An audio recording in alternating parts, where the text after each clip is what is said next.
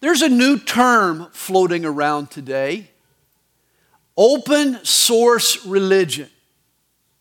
Recently, the LA Times did a story on it called Divine Inspiration from the Masses. This phrase, open source, it comes from the computer world. Open source programming occurs when online volunteers add code to developing software.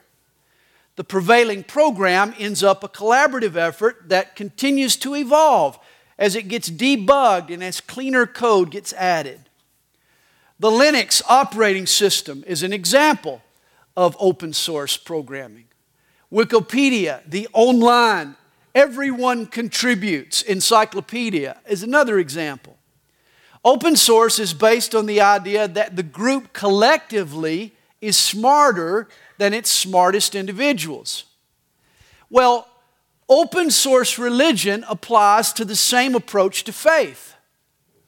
Rather than make one person, namely God, the source of all of our beliefs and morals and guidance, religion becomes a collaborative effort. Everyone voices their own opinion. Instead of, Thus says the Lord, truth is the result of dialogue and online refinement and revision and self correction. The ultimate authority ends up the consensus of the group. This is Wikipedia applied to religion. It's an any, anyone and everyone's religion. It's a faith that you can edit. You can make your own contribution. Nobody ends up with a monopoly on truth. The only truth is what everybody accepts as true. And that alters whenever the public consensus changes. All of a sudden, the crowd, aka the mob, knows more about life than God. In short, open source religion replaces the Bible with the blog. Well, welcome to our scary new world. For open source religion is on the rise. It's an example of the old expression we're so open minded that our brains have leaked out. Real truth isn't derived from open sources, but from one source. So, what if you have lots of sources if they're all wrong? We need a higher source. It is sheer arrogance to think that any one of us or all of us combined are smarter than God.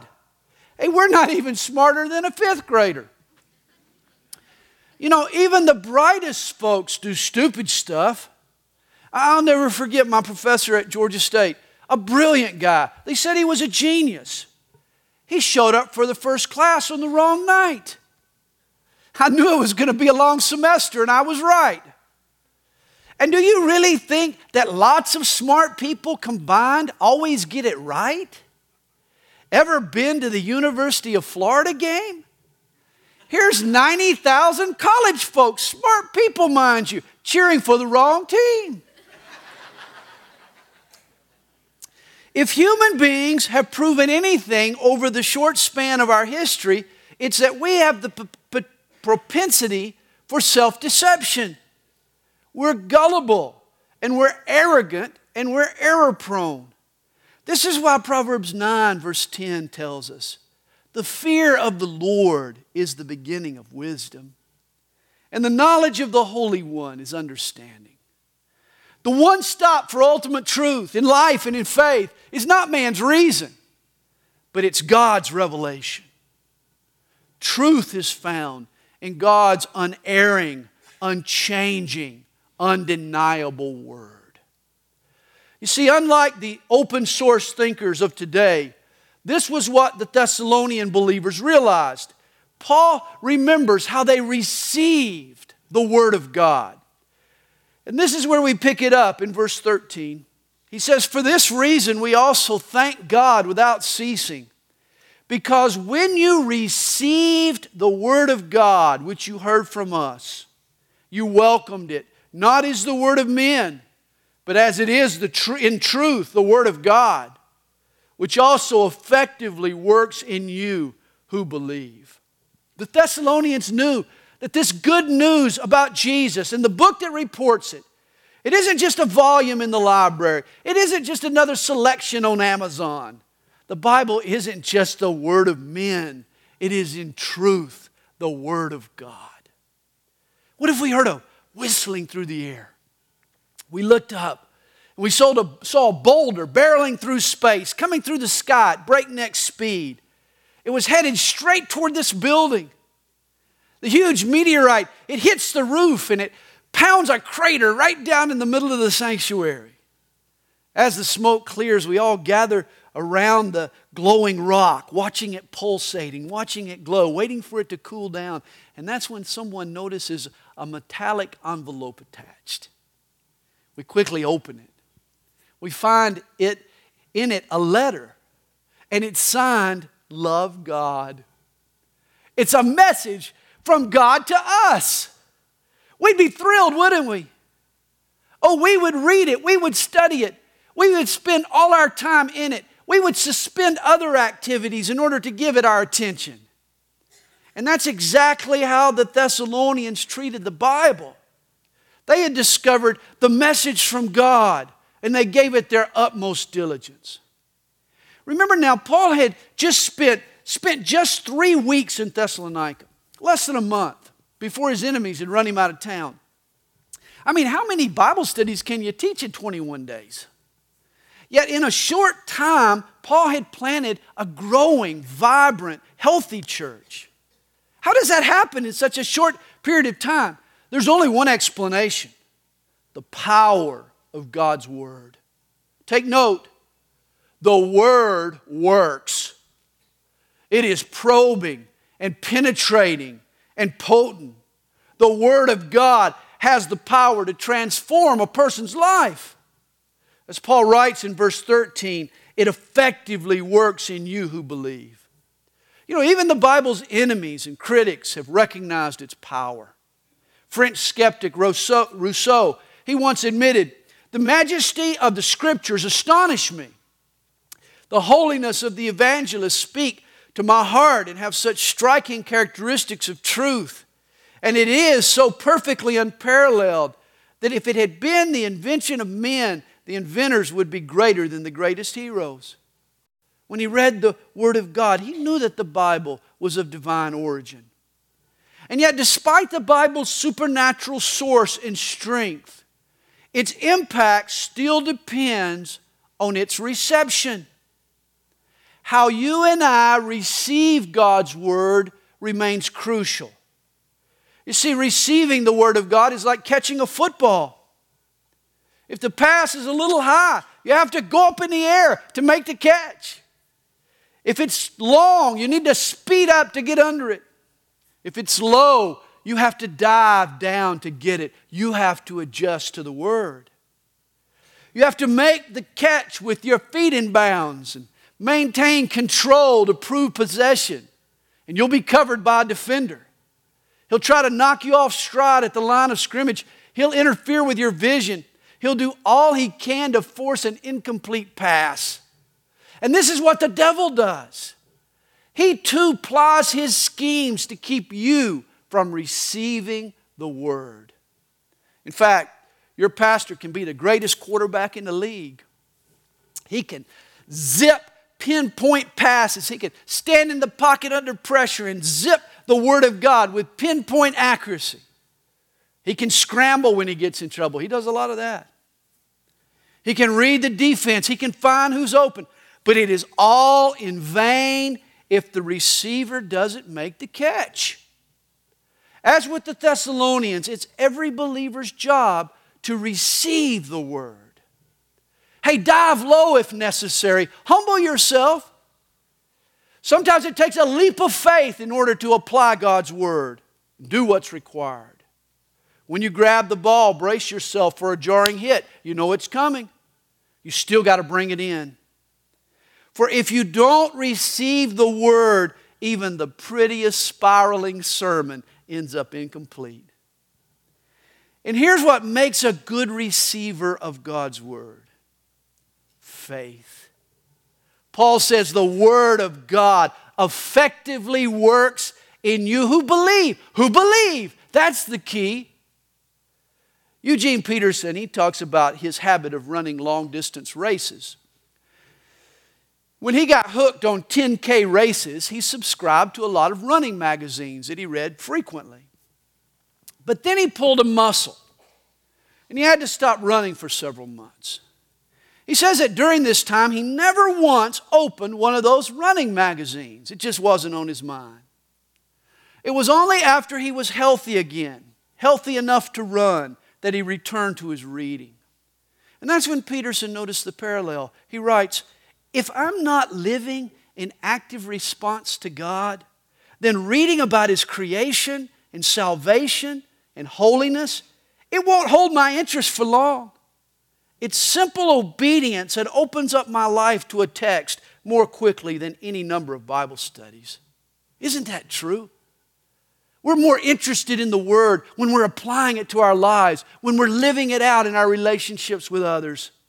Oh, sure hands will catch a ball, but receiving the Word of God requires a willing heart. It takes a determined faith. It necessitates the desire to live an obedient life. That's its prerequisite. Oh, Paul threw good passes, but you and I, as well as the Thessalonians, need to be faithful receivers. And because of their proficiency at receiving God's word, Paul says to the Thessalonians in verse 14, For you, brethren, become imitators of the churches of God, which are in Judea in Christ Jesus. For you also suffered the same things from your own countrymen, just as they did from the Judeans, who killed both the Lord Jesus and their own prophets. Now, I know I'm testing you ladies this morning with all these football analogies. Understand that. But yesterday, it was a big day yesterday. Big football day yesterday. I, I, I apologize. Please bear with me, ladies. Please. Because I got one more.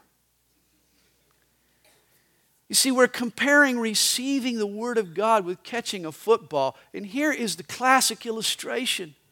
For when a wide receiver goes up to receive a pass, he can expect to be greeted with a boom, a vicious hit. The opponent will want to jar the ball away, he'll, he'll want to dislodge him from the ball. And Satan uses the very same tactics. This is what happened to the churches in Judea. When they received the word, they sustained a terrible hit. It was a helmet to helmet blow. The Jews did to the believers what they had done to Jesus and the prophets. They persecuted them. It was physical and it was brutal and it was lethal.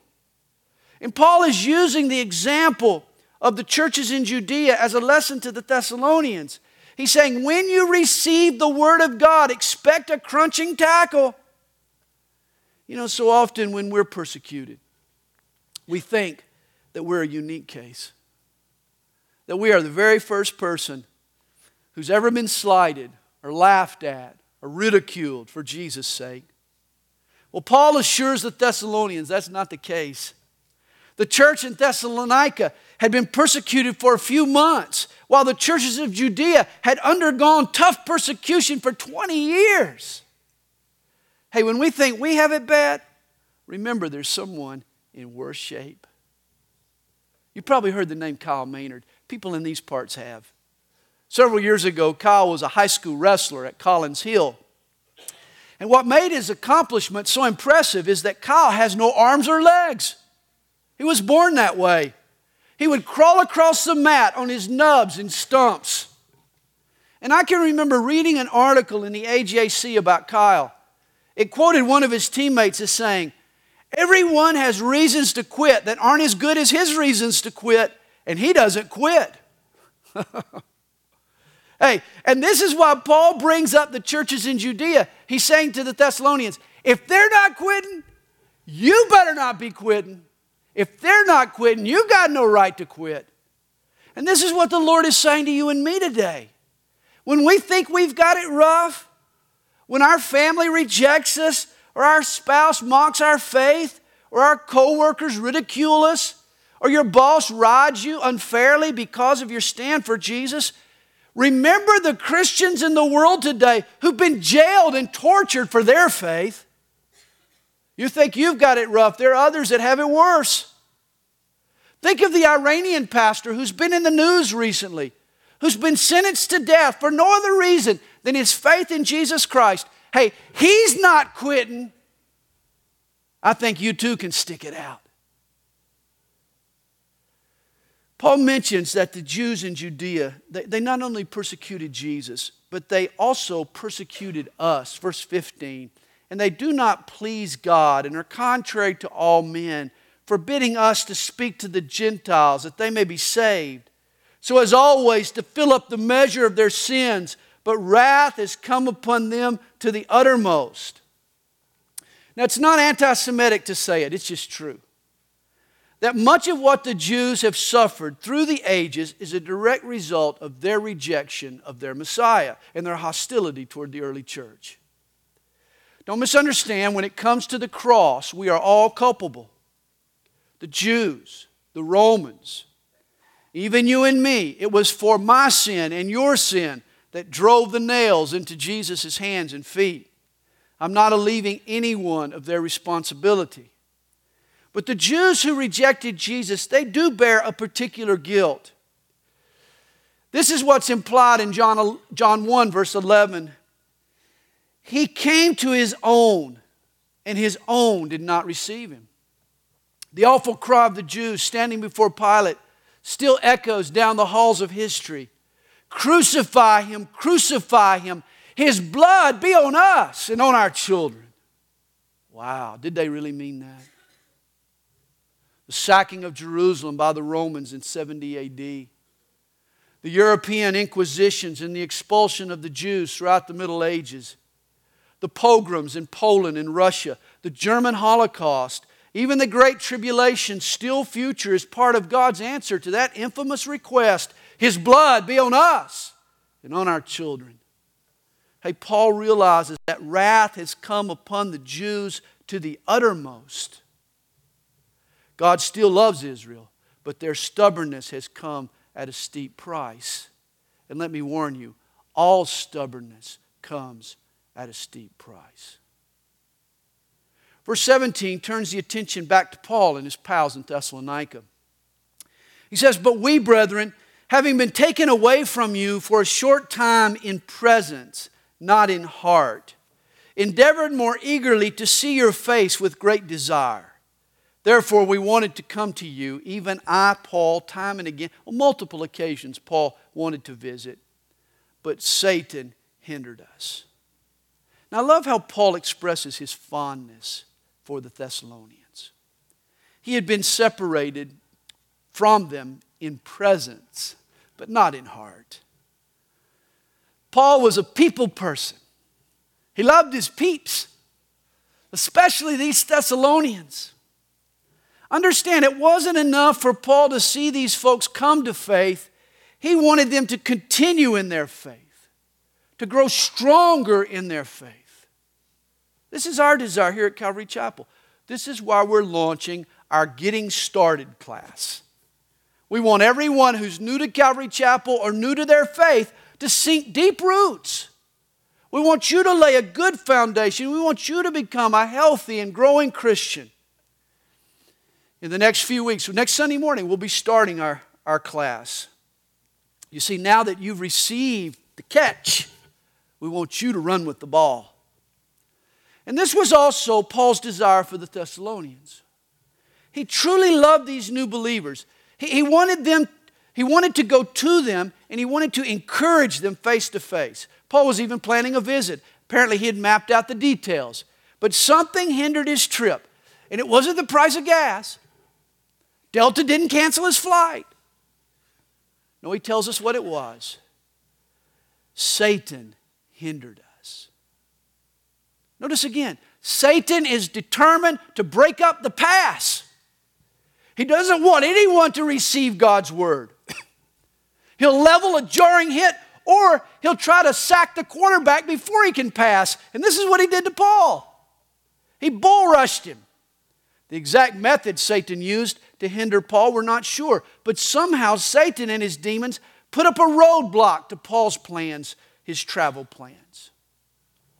When you read about Paul in the book of Acts, or when you study him in his letters, you see how constantly aware, how acutely aware he was of the spiritual warfare raging around him. And I've got to admit, this perspective challenges me. For it's not really my natural inclination to see the devil and his demons behind every pothole and every banana peel and every bee sting. I mean, in fact, I don't like giving the devil one bit more credit than he, than he deserves. My tendency is to downplay the spiritual hindrances, but not Paul. No, Paul interprets a simple visit as a spiritual battle. He said, We planned to go, but Satan hindered us. The, the term hinder, it refers to a road so broken up that the travel becomes blocked. Hey, make no mistake about it, we do face an adversary that wants to stop us from receiving the word. He'll even try to sack us if we try to pass on the word. Did you know that Satan can tinker with car engines just to keep you from church? He can run out batteries. He can cause Sunday sniffles. He can force alarm clocks to malfunction. He can lead your kids into little mud puddles right before you try to get them in the car to bring them to church. He can engineer multiple distractions that'll stop you from fellowship or from witnessing to a friend or cause you to miss the men's retreat or forget your offering or neglect your morning devotion. Hey, what we're tempted to chalk up to coincidence might just be an invisible skirmish in the spiritual realm. Don't let the enemy block a reception. God wants you to receive the word. And then notice verse 19. For what is our hope, our joy, our crown of rejoicing? You know, just last week, the St. Louis Cardinals won the World Series in dramatic fashion. I know, I know you ladies are tired of the football analogies this morning, so I'm mixing it up now. I'm going over to baseball. And afterwards, the team the Cardinals, they were awarded the Commissioner's Trophy. You've seen this trophy. If you're wondering about this, the Commissioner's Trophy that the Cardinals recklessly carted around the field and then slobbered all over with their stupid kisses is 24 inches high. It weighs 30 pounds. It features 30 flagpoles and flags, one for each team in the league. It's made of sterling silver by Tiffany and Company, and it costs a whopping $15,000. That's why you shouldn't slobber all over the thing. And Paul is asking the Thessalonians here if that's what you get for winning a few measly baseball games, what does he get for 30 years of ministry and a lifetime of faithfully preaching the gospel? I mean, if the Cardinals get the commissioner's trophy, well, then what kind of a trophy does God give you? Paul asks that question in verse 19. He says, For what is our hope or joy or crown of rejoicing? And then he answers his question Is it not even you in the presence of our Lord Jesus Christ at his coming? Paul's reward for all of his service to God was the Thessalonians the joy that Paul will experience when he sees the church that he's founded and cultivated caught up in the clouds, standing with Jesus, robed in his righteousness, with praise on their lips. This will be Paul's reward, his crown of rejoicing. He says to the church in verse 20, For you are our glory and our joy. Understand, when God motivates people, when He motivates us, He does so in three ways. First, there's the fear factor. God uses the fear factor. Fear is a motivation. Unbelievers need to know that there's a hell, they need to be afraid of it. Believers need to fear that they can forfeit certain blessings. It's possible. Both groups should fear God's judgment. Fear is a God given incentive to live the Christian life. Another motivation is love. This is a higher, a purer incentive, certainly. Paul wrote to the Corinthians and he said, The love of Christ compels us. We all should want to serve and praise and give and sacrifice to the Lord just because he loves us so. And we want to love him in return. But there's a third incentive that we often overlook. And it's ironic because this is the New Testament's most common form of motivation it's reward motivation. In other words, God provides His kids a carrot. He dangles a carrot in front of us. And, and every parent does this. I mean, humans like to get a prize, don't they? Get all hyper spiritual if you want. Call us mercenary if you like. But God knows us, He knows how we operate. And that's why He encourages us with rewards. When a Greek athlete won a competition, he was awarded a laurel wreath. It was called a crown. It was worn as a symbol of victory, a badge of honor. Actually, the New Testament mentions five crowns available to the faithful Christian. 1 Corinthians 9, verse 24, speaks of the incorruptible crown. This goes to a believer who, who disciplines himself, both mind and body, in order to live for God. This is a great crown. I, I, I hope to get the incorruptible crown. In Revelation 2, verse 10, we find the crown of life, and this has a dual purpose. It goes to the believer who faithfully endures persecution. And in James 1, verse 12, we're told that the crown of life also is given to the believer who resists temptation. Boy, the crown of life, that's one you want. 2 Timothy 4, verse 8 mentions a crown of righteousness. We're told this is awarded to all those who love the Lord's appearing. Isn't that great? There's even a reward for rapture watchers. They get the crown of righteousness. And then 1 Peter 5, verse 4, the crown of glory, it goes to the faithful minister. So, Christian effort and discipline, endurance and holiness and purity, a longing to see our Lord Jesus, faithfulness in ministry is all stuff that God rewards. But here Paul refers to the Thessalonians. He talks about another crown, a crown of rejoicing, and he refers to the Thessalonians as his crown of rejoicing. The folks that Paul led to the Lord and nurtured for the Lord were his reward. In the end, the lives he reached were his greatest joy, the lives he affected. You see, his peeps were what put a smile on his face. The Thessalonians were Paul's World Series trophy. They, they were the ones he wanted to kiss and lift above his head and carry around the field and to celebrate. The believers themselves were Paul's prize. You know, before the throne of God, every face is going to be cocked toward Jesus. We're going to be engulfed in His glory. We're going to be showering His throne with our praise and worship. But I'm certain that at some point, Paul is going to peek.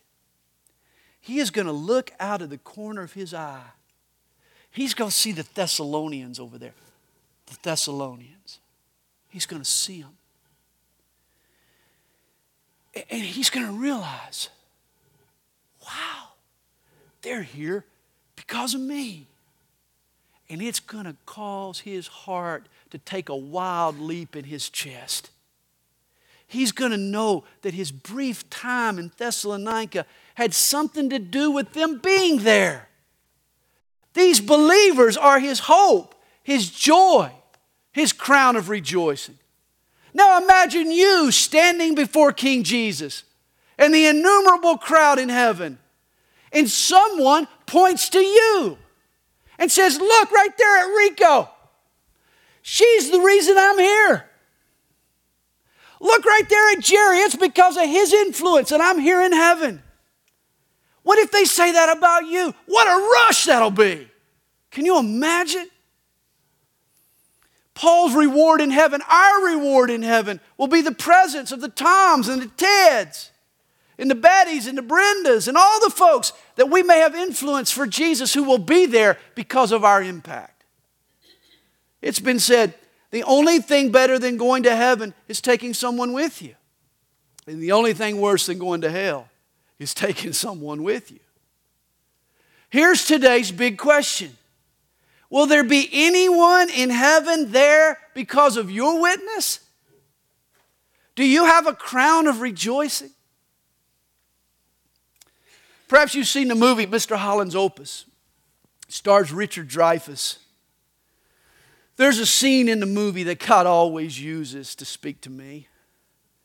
In this movie, Dreyfuss, he plays Glenn Holland, a budding composer. He hopes to write a symphony, become rich and famous, and leave behind a legacy through his music. But his musical career doesn't go so well. His dreams don't pan out. Life interrupts his ambitions. Mr. Holland gets married. Financial problems follow. Why does that always take place that way? He gets married and money pressures force him to take a preaching posi- a teaching position at the high school.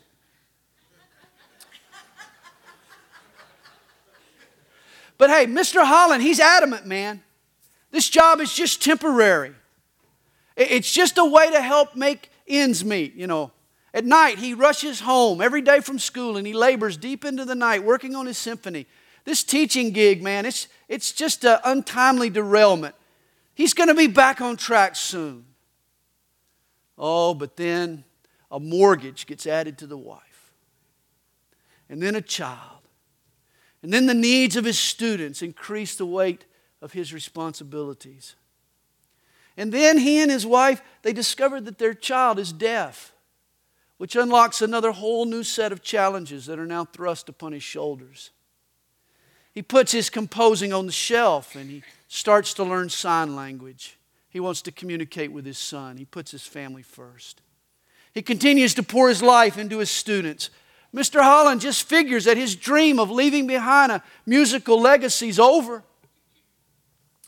At the end of the movie, an older, grayer Mr. Holland, he's fighting the school board. He's no longer the reluctant band teacher. What began as a career detour has now become his passion. Mr. Holland is battling the budget cuts that are threatening to shut down the school's music department. He has spent 35 years now pouring his life into teaching these students, and they're going to take it away. Sadly, Mr. Holland loses the battle. The physical, physical cuts trump the fine arts. But the final scene of the movie is so moving. School's now out. Summer has started. Mr. Holland has taught his last class. He's retiring. He returns to his room to gather up his personal items.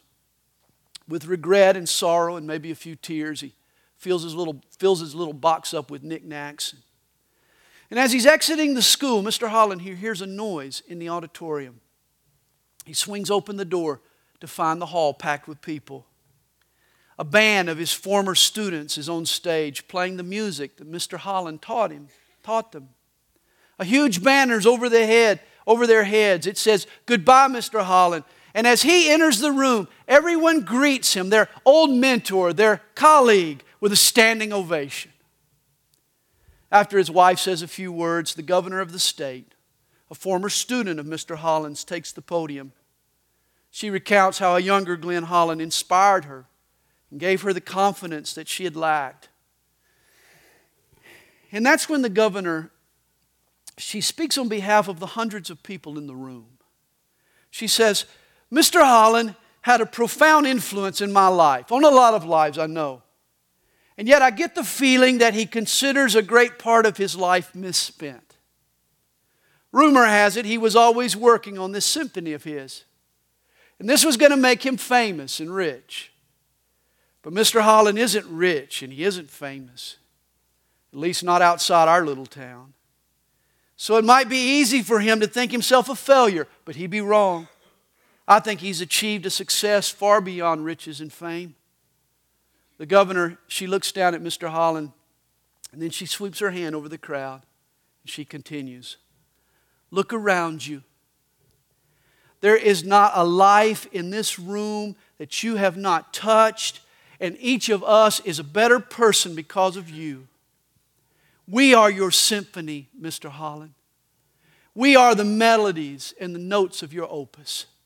We are the music of your life. And wow, this speaks to me.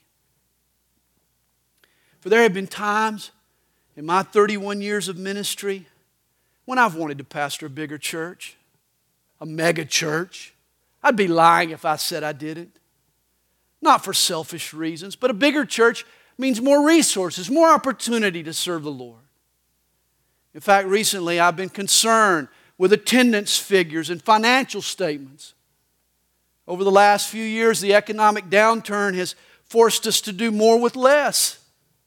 Over the last few months, we've taken a beating financially. It's been tough. Hey, I'm praying more and I'm working harder. These are the stresses and the pressures that you don't see. But here's what I'm reminded of when I study this passage God doesn't give a crown for large churches or for big buildings or for huge budgets or for new carpet or for more workers. No.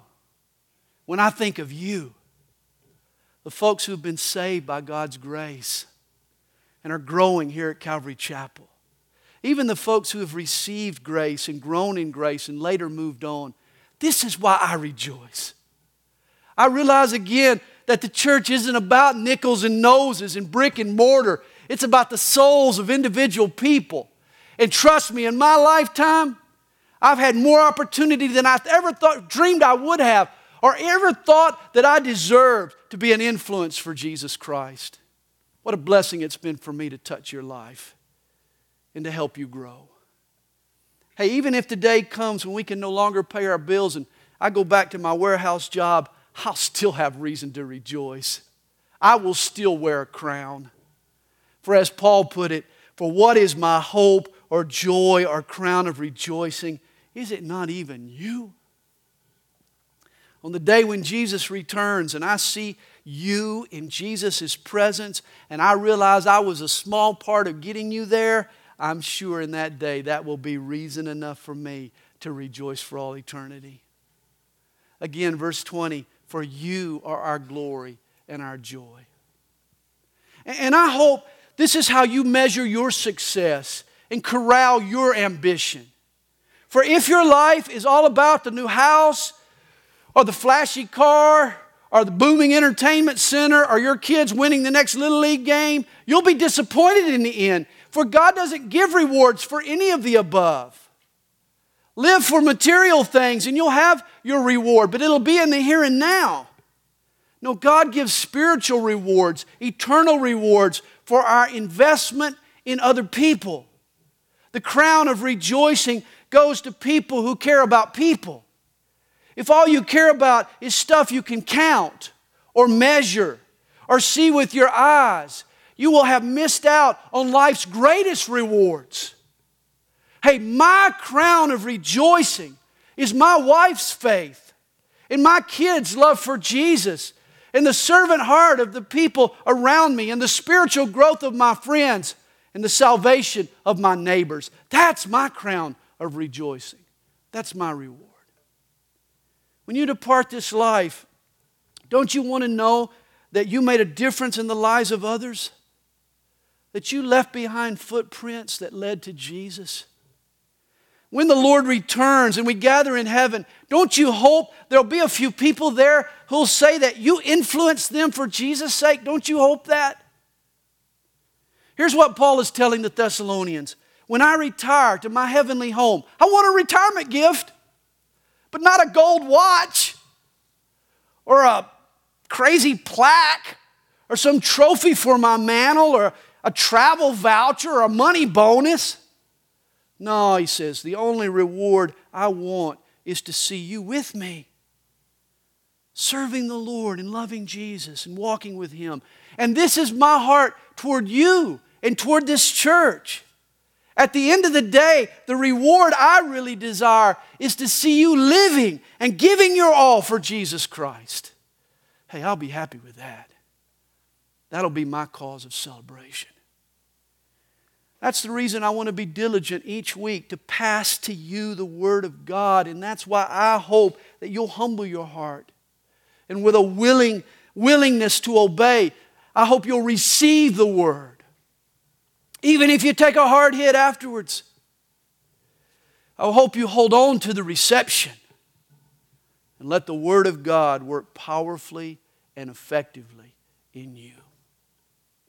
It can, it will if we'll receive the word.